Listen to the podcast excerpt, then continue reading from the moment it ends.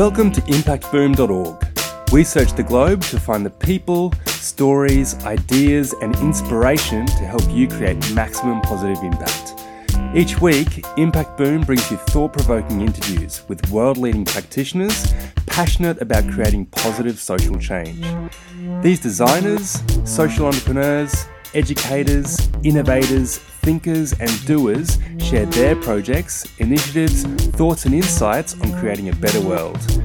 You can find all the stories, links, and other great content at impactboom.org. Follow us on Facebook or Twitter for the latest updates, or subscribe to the newsletter or on iTunes. Thanks for listening to episode 266 of Impact Boom. My name's Tom Allen, and I'm passionate about bringing you the latest interviews and insights to help you create positive social impact. Today, we're speaking with the three winners of the Asia Pacific Social Innovation Partnership Award, or APSIPA, in the Inclusive Business category. And on the line, we have Genashtim, Hesed Agriculture Training, and Homemakers Union Consumers Co op. With the gradual increase of global risks, how can we develop innovative practices to ensure a future where sustainability will become mainstream? The Asia Pacific Social Innovation Partnership Award is established to explore dynamic social innovation models in the Asia Pacific and to motivate more changemakers to contribute to social innovation, discovering and celebrating social innovation partnerships that connect diverse stakeholders and make significant social impacts. Partnership cases are required to set the United Nations Sustainable De- Development Goals, or SDGs, as their core value. The award sets motivating social innovation partnerships as its purpose, integrating the 17 SDGs sorted into three categories biosphere sustainability, inclusive business, and social prosperity. Three winners were chosen from each category, and there was one special jury prize chosen by the judging panel. The Inclusive Business Award values socially innovative approaches to economic activities and commerce. Innovation, in terms of economics, does not only imply increase in income or employment, but also decrease in inequality and negative impacts, as well as responsible measures to forward economic growth and cycle.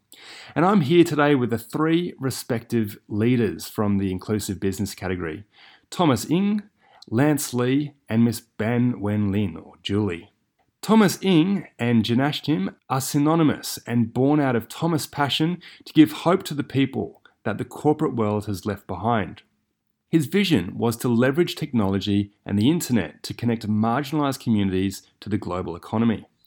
Today, Genashtim operates 100% remotely, providing online learning and support services globally. About 60% of its staff are people with diverse disabilities, 25% are refugees, and another 10% are LGBTQ and seniors across more than 10 countries.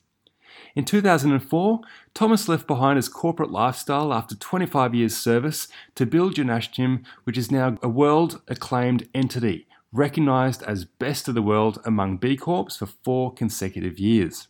Besides Genashtim, Thomas also serves in leadership positions in YPO and the ASEAN Responsible and Inclusive Business Alliance. He's also one of the founding global advisors for the Knowledge Pledge. Lance Lee is the director who is the charge of palm sugar inclusive business in Hesed Agricultural Training in Cambodia. As one of the members founding Hesed Cambodia, he has discovered the potential agricultural items and improved the value chain in order to find and solve social problems of agricultural sector. Currently, he leads the project of building palm sugar value chain and works closely with corporate and non-profit partners to create social innovation. The goal is to create a successful model so that the Cambodian community and stakeholders can take the initiative and operate. He is from Korea and has lived in Phnom Penh in Cambodia since 2015. And Miss Ban Wen Lin, or Julie, is our director member of the Homemakers Union Consumers Co op. She is a devoted environmental advocate pursuing projects meant to benefit the needs of the earth. She has delivered lots of speeches and workshops of cherishing food. She believes that citizens can take action within their daily lives and communities to reduce food waste in the home, when shopping, at schools, at work, and in restaurants. They can also influence the actions of every other sector of the food supply chain. Julie believes that the co op has an important role to play in raising awareness about food waste among consumers and supporting behaviour change through collective buying. At the Homemakers Union Consumers Co op, they believe in a common need for genuine good food which will lower the food waste rate. And at the same time, their members change the farmers and producers in farming and processing while making their livelihood decently. So it's a pleasure to be speaking with you all today. Thanks very much for joining us. Julie, we'll kick off with you today. If you could please share a little bit about your project, the impact that it's creating, and what led to your passion in social innovation. Thanks, Tom. Our project is about stopping food waste, reduce food consumption rate. Last year, we were lowering the food rate, waste rate to 4%. That's quite an achievement. And how do we make it? We, I would like to say three actions. First of all, we do the balance the food mileage, reducing the risk of damage during delivery. We have a headquarter is in charge of producer purchase and dispatch, balancing and delivery uh, mileages by distributing the fruits and the vegetable uh, in Taiwan. And during harvest, the outer leaves of a vegetable are kept, lowering the risk of damage during delivery. And the outer leaves are later peeled off while pollen, which is why 80% of the waste come from the outer leaves. And the second action, we reuse the 4% leftover food, make it the most it. For example, our ribs, fruits, and vegetable reused to reduce the loss of profits of the farmers. 60% are sent to compost area, 22% are turned into communal meals and member purchase, and 12% go to chicken feeding, and 6% are reused in food cherishing charity. So the value of the leftover food is maximized by reusing 84% of it. And we are organization, our co-op right now has about 70,000 members. That's the quite efforts to let the member to do the uh, collective buying power. And the third action is we developing the products. we balancing the supply and demands with plain purchasing. As I mentioned earlier, we call the term is buying power for the special festival like a Chinese New Year or a Dragon Fruit Festival. Most people in Taiwan will buy lots of uh, food, and sometimes that is cause of a food waste. So we focus on the plan in advance, pre-order. That will be a good way to help us stop food waste, and that is quite an achievement. That's what we have done in the past few years. To sum up, First, we have a plain consumption, which means a balance of supply and demand. And second, we have our own product development, festival pre-order, and whole food usage. And the last one, we balance the food mileage. That is the so-called flexible acceptance and delivery. Well done, Julie. I mean, there's fantastic body of work there, and you know, building that co-op to seventy thousand members and reducing food waste in that way is is fantastic. So thanks very much for sharing your story. Thomas, let's move to you and hear a little bit more about Genashtim. So please just tell us a little bit more about this project and the impact that you're creating. Okay, so if I could start with perhaps why did I get into this in the first place? Mm. I retired from my corporate life fairly early. I had 25 years in corporate life and um, the last 15 years as an expat in Asia. My last job was as the country manager and president for a big multinational in the Philippines. And when I retired, I was invited to join the board of trustees for a computer school for the blind. Mm. And when I figured out and saw how blind people can very efficiently use the computer, access the internet, and do stuff, I thought, good, they should be employed. But apparently, after training 500 blind people to use a computer, hardly any one of them was working.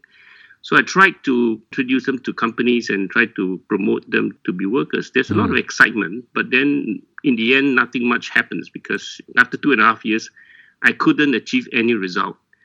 So I decided that I believed that this could work. So I decided that we would start the business and start hiring initially the, the blind. Mm. And that was how Genashtim was was started. And we thought, what was the thing that we could do? You know, because one of the biggest problems for disabled people is that they cannot commute to work. And in Manila, especially, you know, even normal people take two hours to commute very often mm. to, to work each way. So that's why we started this whole idea about remote work, working from home. And we've been doing this for more than 12 years. And so all the services we provide are provided digitally. So in a sense, you know, with COVID-19, we have been preparing for it for more than 10 years. So we are 100% remote work company. We have people across six continents and we're delivering everything digitally. So so that's been a very satisfying outcome in a sense. I mean, still feel sorry for a lot of people who suffer from COVID 19, but we have actually thrived. And I also like to add that the people who work for us initially are all the disabled, and many of them are very severely disabled. We have about three or four of our employees who can't use anything below their neck, so they're using the voice to activate the computers. Mm. And we have many of them who actually work in from the bed; they can't even sit up. And we have also the mentally impaired, the autistic people who work for us, and they are particularly good at compliance jobs. And we have a lady who actually is not only paralyzed from the neck down, but she can't breathe on her own. So she has to be on a ventilator 24 7. So up till 2018, we had about 70 employees, of which 90% of people with disabilities. In 2018, we started to hire refugees. These are Middle Eastern refugees who are stuck in Indonesia. So today we have about 120 employees on our payroll across the world. About 60% are people with disabilities, 20% are refugees, another 10% are either seniors, LGBTQ, HIV infected, or women from oppressed environments. So we hire women who can work from places like Afghanistan and Pakistan where it's not so easy for them to join the workforce. Thank you. Thomas, that's an extraordinary effort there to grow that team and to provide that opportunity to such a diverse group of people. So well done on those efforts to date. It's, it's extraordinary. Lance, Thank let's you. talk a little bit about Hesed now. We would love to learn a little bit more about this project and the impact you're creating and your why. What led to your passion in, in this area? Thank you for the question. My company has discovered various social the problems such as poverty, job, education, gender equality, and environment in rural Cambodia, and are the trying to solve the, those specific problems with the daily life and business. In particular, we have solved the social problem through the establishment and improvement of the agriculture product value chain. The, among the various the agriculture product, are the item we pay attention to is the palm sugar. The palm sugar is the natural sweeteners produced from the juice of palm tree, which is rich in nutrition and has the potential as the sugar substitute that does not raise the blood sugar. The palm sugar has traditionally been a major source of income during the dry season, when the Cambodian farmer cannot farm due to the lack of water. However, in the traditional the production, there were some hygienic and environmental problem and also unfair relationship with middlemen in the business value chain. Discovering the various social problems arising from this, we Hesed have conceived and start a business to improve the value chain of the entire the palm sugar business from the production to sale. We are looking for the stakeholder for each part, sharing the increasing the same purpose with them and, and co-working in value chain, even though each role is different. And we are the creating this business model together, the seeking sustainability within it. Starting in 2016, the business has been five years already. In the process, the palm sugar farmer increased their income by 200 percentage the productivity by 13 time and 75 family are job and join the, this project. In addition, we are reducing carbon emission through the innovation in production method. In developing country, it was never easy to work inclusive partnership with many stakeholders and create the social innovation. But when I thinking about what is the driving processes, seems to the people the rewarding when they take initiative in solving problem comes up with idea, thinking proactively, and developing self-reliance. Thank you. Thanks very much, and what an amazing effort that is. So thanks very much for sharing that, Lance. So winning the APSIPA award highlights all of your dedication, hard work, and skills to innovate. So I'm keen to hear a little bit about your observations then of the social innovation movement in your respective countries and further afield, and where you see key opportunities and next steps. So, Thomas, we might start with you. You're based in Singapore. What are your observations of the movement? Okay, so in Singapore, I've been involved in a number of these movements. So, I mean, AREBA, the ASEAN Responsible and Inclusive Business Alliance, one of them. Uh, the other one is I'm actually representative also of the B Corp movement in Southeast Asia. So, mm. we are also pushing the, the B Corp agenda. Yeah. And thirdly, my company has also been given the task by RAISE Singapore. So, RAISE Singapore, R A I S E, is the Social Enterprise Authority of Singapore, it's part of the Singapore government they are the ones who accredit social uh, social enterprise in Singapore. So we we actually got the job they outsourced to us to actually be the ones to review applications. So we've been checking applicants to be social enterprise.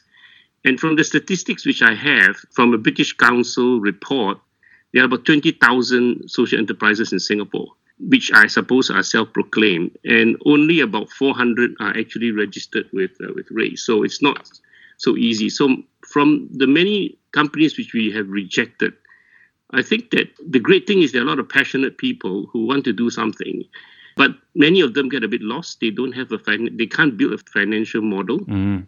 a business plan, and many of them are doing things very scattered, and many of them are doing the same things. So I think there is number one, there's a huge opportunity to kind of try to put them together to have a kind of a social enterprise exchange where you can actually meet each other and combine your efforts and hopefully have a more robust proposal.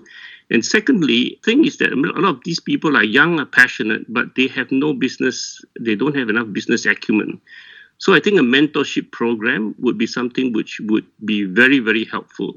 I'm, I'm pretty sure there are many retired executives who would be more than happy to spend time to mentor these social enterprises.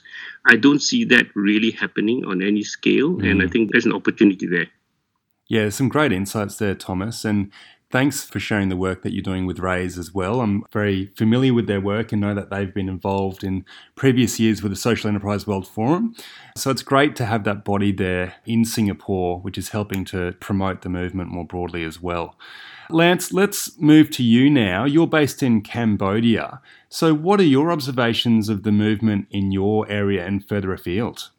As you know, the Cambodia is the developing and one of the poorest country the NGO and international aid organizations support many areas of the social innovation. I think I can say the three things about the social innovation movement in Cambodia.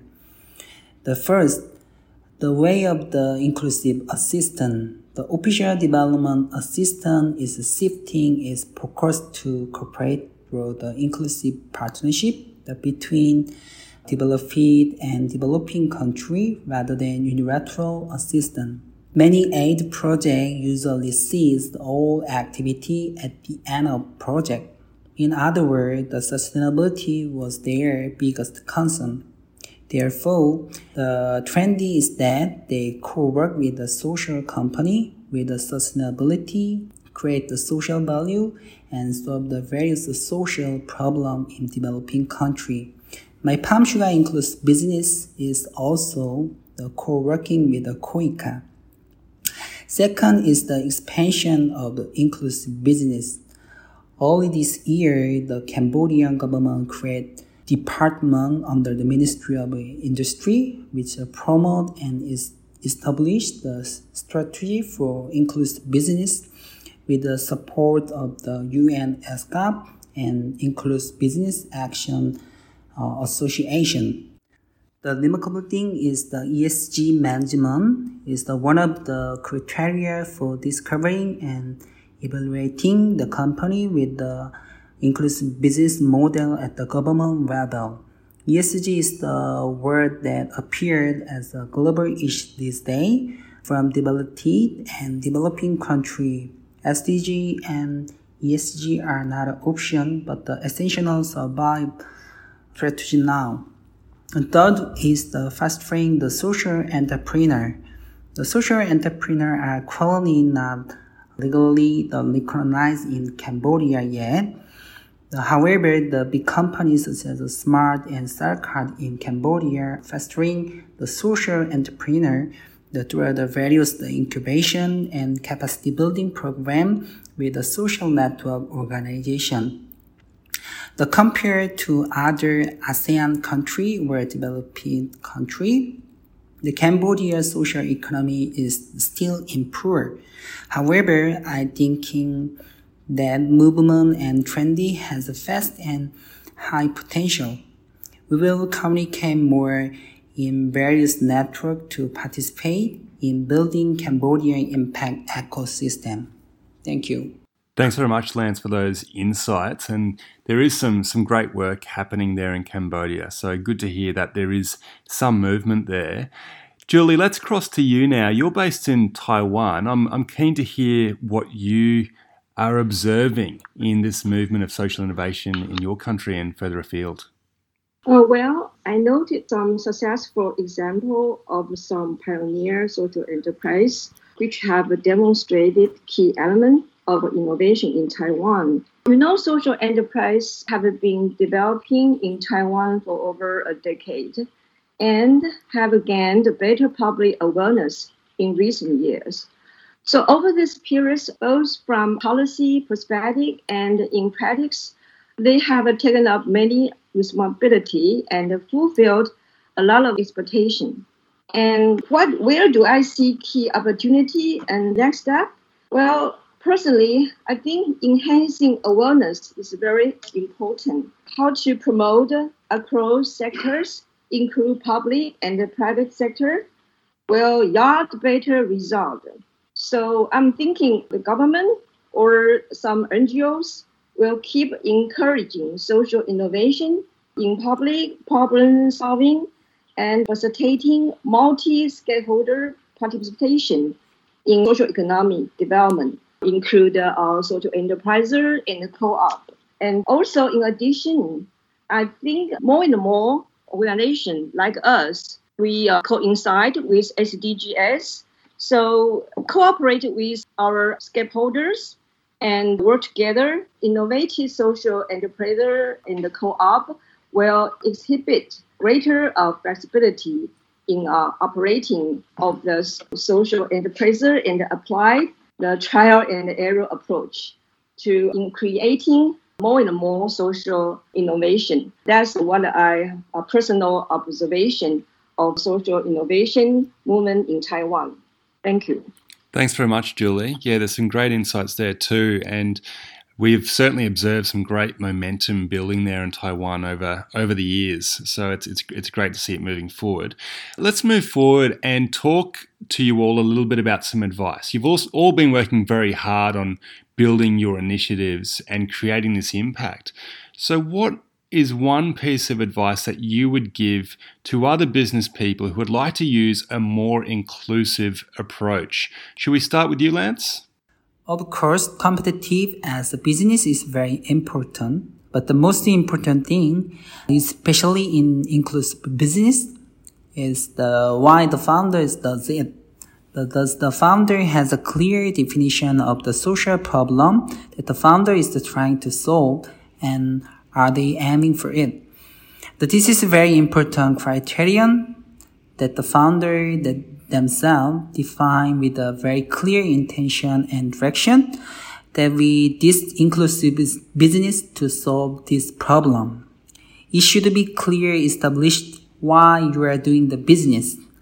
Only then will the company's the intention to solve the social problem during its growth the remain unchanged and you can get the real the social impact and value as well. Thanks very much, Lance. Yeah, that's some great perspective there. And absolutely, starting with why and communicating your why is just so important. Julie, what's one piece of advice that you'd give?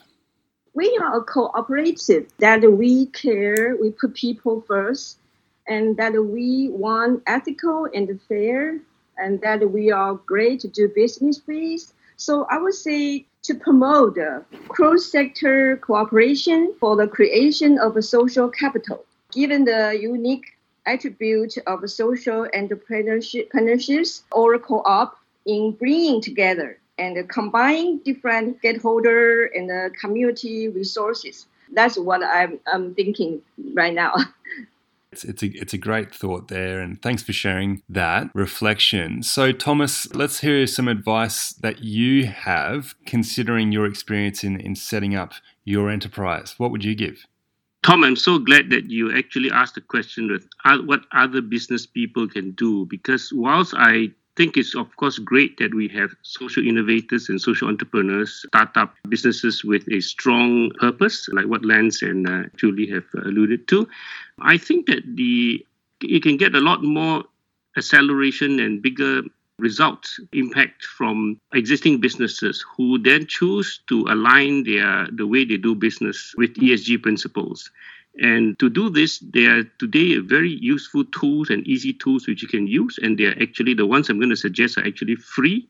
One is the SDG Action Manager, which was launched by Global Compact, United Nations Global Compact. And that tool was actually provided by B Lab. B Lab is the uh, non-profit organization behind B Corp certification. And that is quite simple to use. You can choose to only do a number of SDGs. You don't have to do all of them. If you want to get a bit more serious, then you can then, and with the SDG Action Manager, you can actually transition into the B Impact Assessment. B Impact Assessment is a more in depth assessment which goes into your business and gives you an assessment. And eventually, if you reach a certain a certain score, you can actually be, go for B Corp certification. And but the important thing, the more important thing I believe is that when you do these assessments, you get a bit of a benchmark of where you stand whether mm. it's with the BIA or with each SDG. And it also shows you what are the other things you can do to improve. So it provides a roadmap for you to progressively align your businesses over time. And I believe that if all businesses were to do this and think along this way, there will be a much bigger impact that will, you know, come to society at a much shorter time. Thank you. Yeah, great insights there, Thomas. Thanks for sharing that. Let's finish off our interview now with some recommendations. When it comes to books or resources, web pages, podcasts, there's a whole heap of inspiration out there. So, Julie, what would you recommend to our listeners? Well, I would recommend International Cooperative Alliance. This is a website, it's easily to can find. And because the co-op was established in 1895 to promote uh, the cooperation model, and today, when we're talking about the social innovation, actually, it is not a new idea because about 200 years ago, the pioneer they had established the social innovative model. So I would recommend to visit the website because you can see the cooperative impact and how the three meanings cooperation on earth and they how they contribute to sustainable economic growth and stable quality in employment. So from the website, I think anyone can have some knowledge about what a, a cooperative model and uh, what business driven by value and uh, not by remuneration of the capital. I think that is a good way to start to know what a, a co-op is. Thank you, Tom. Thanks, Julie. It sounds like a great resource there. So we'll certainly do our best to stick a link through to that in the article. Thomas, let's talk about your books or resources or other recommendations to our listeners. Okay, so thanks, Tom. This is an easy one. There is a book that was published in, I think it was in September last year, called Better Business by a professor, Chris Marquis. Chris started his life as the vice president of JP Morgan Chase, and then he went on to lecture at Harvard University for 10 years and he even lectured at the Kennedy School. And in recent years, he has been with Cornell University as the head of Global Sustainable Enterprises. And Chris has a wealth of knowledge. He's traveled the world extensively He's a frequent visitor. He was a frequent visitor to Asia, spent some time lecturing in the top universities in China as well. And I believe Chris actually speaks better Mandarin than I do. Hmm. So his book is Better Business by Chris Marquis. Thank you. Thanks very much, Thomas. Sounds like a great resource there. And Lance, let's finish off with you. What books or resources would you like to recommend? I would recommend the Business Solution to Poverty. The book was written by the Paul Polak and Marwick. The both were renowned entrepreneur and poverty activist. Based on the prerogative, the argument that the poverty can only be solved by business.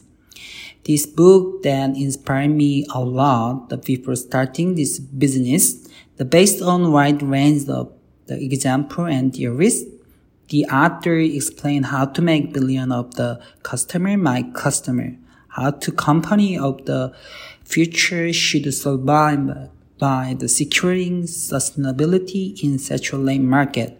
This book has already been published for six years, but it has great meaning for me to remind the beginning of my business again. And furthermore, it will give the good insight to those who create inclusive business.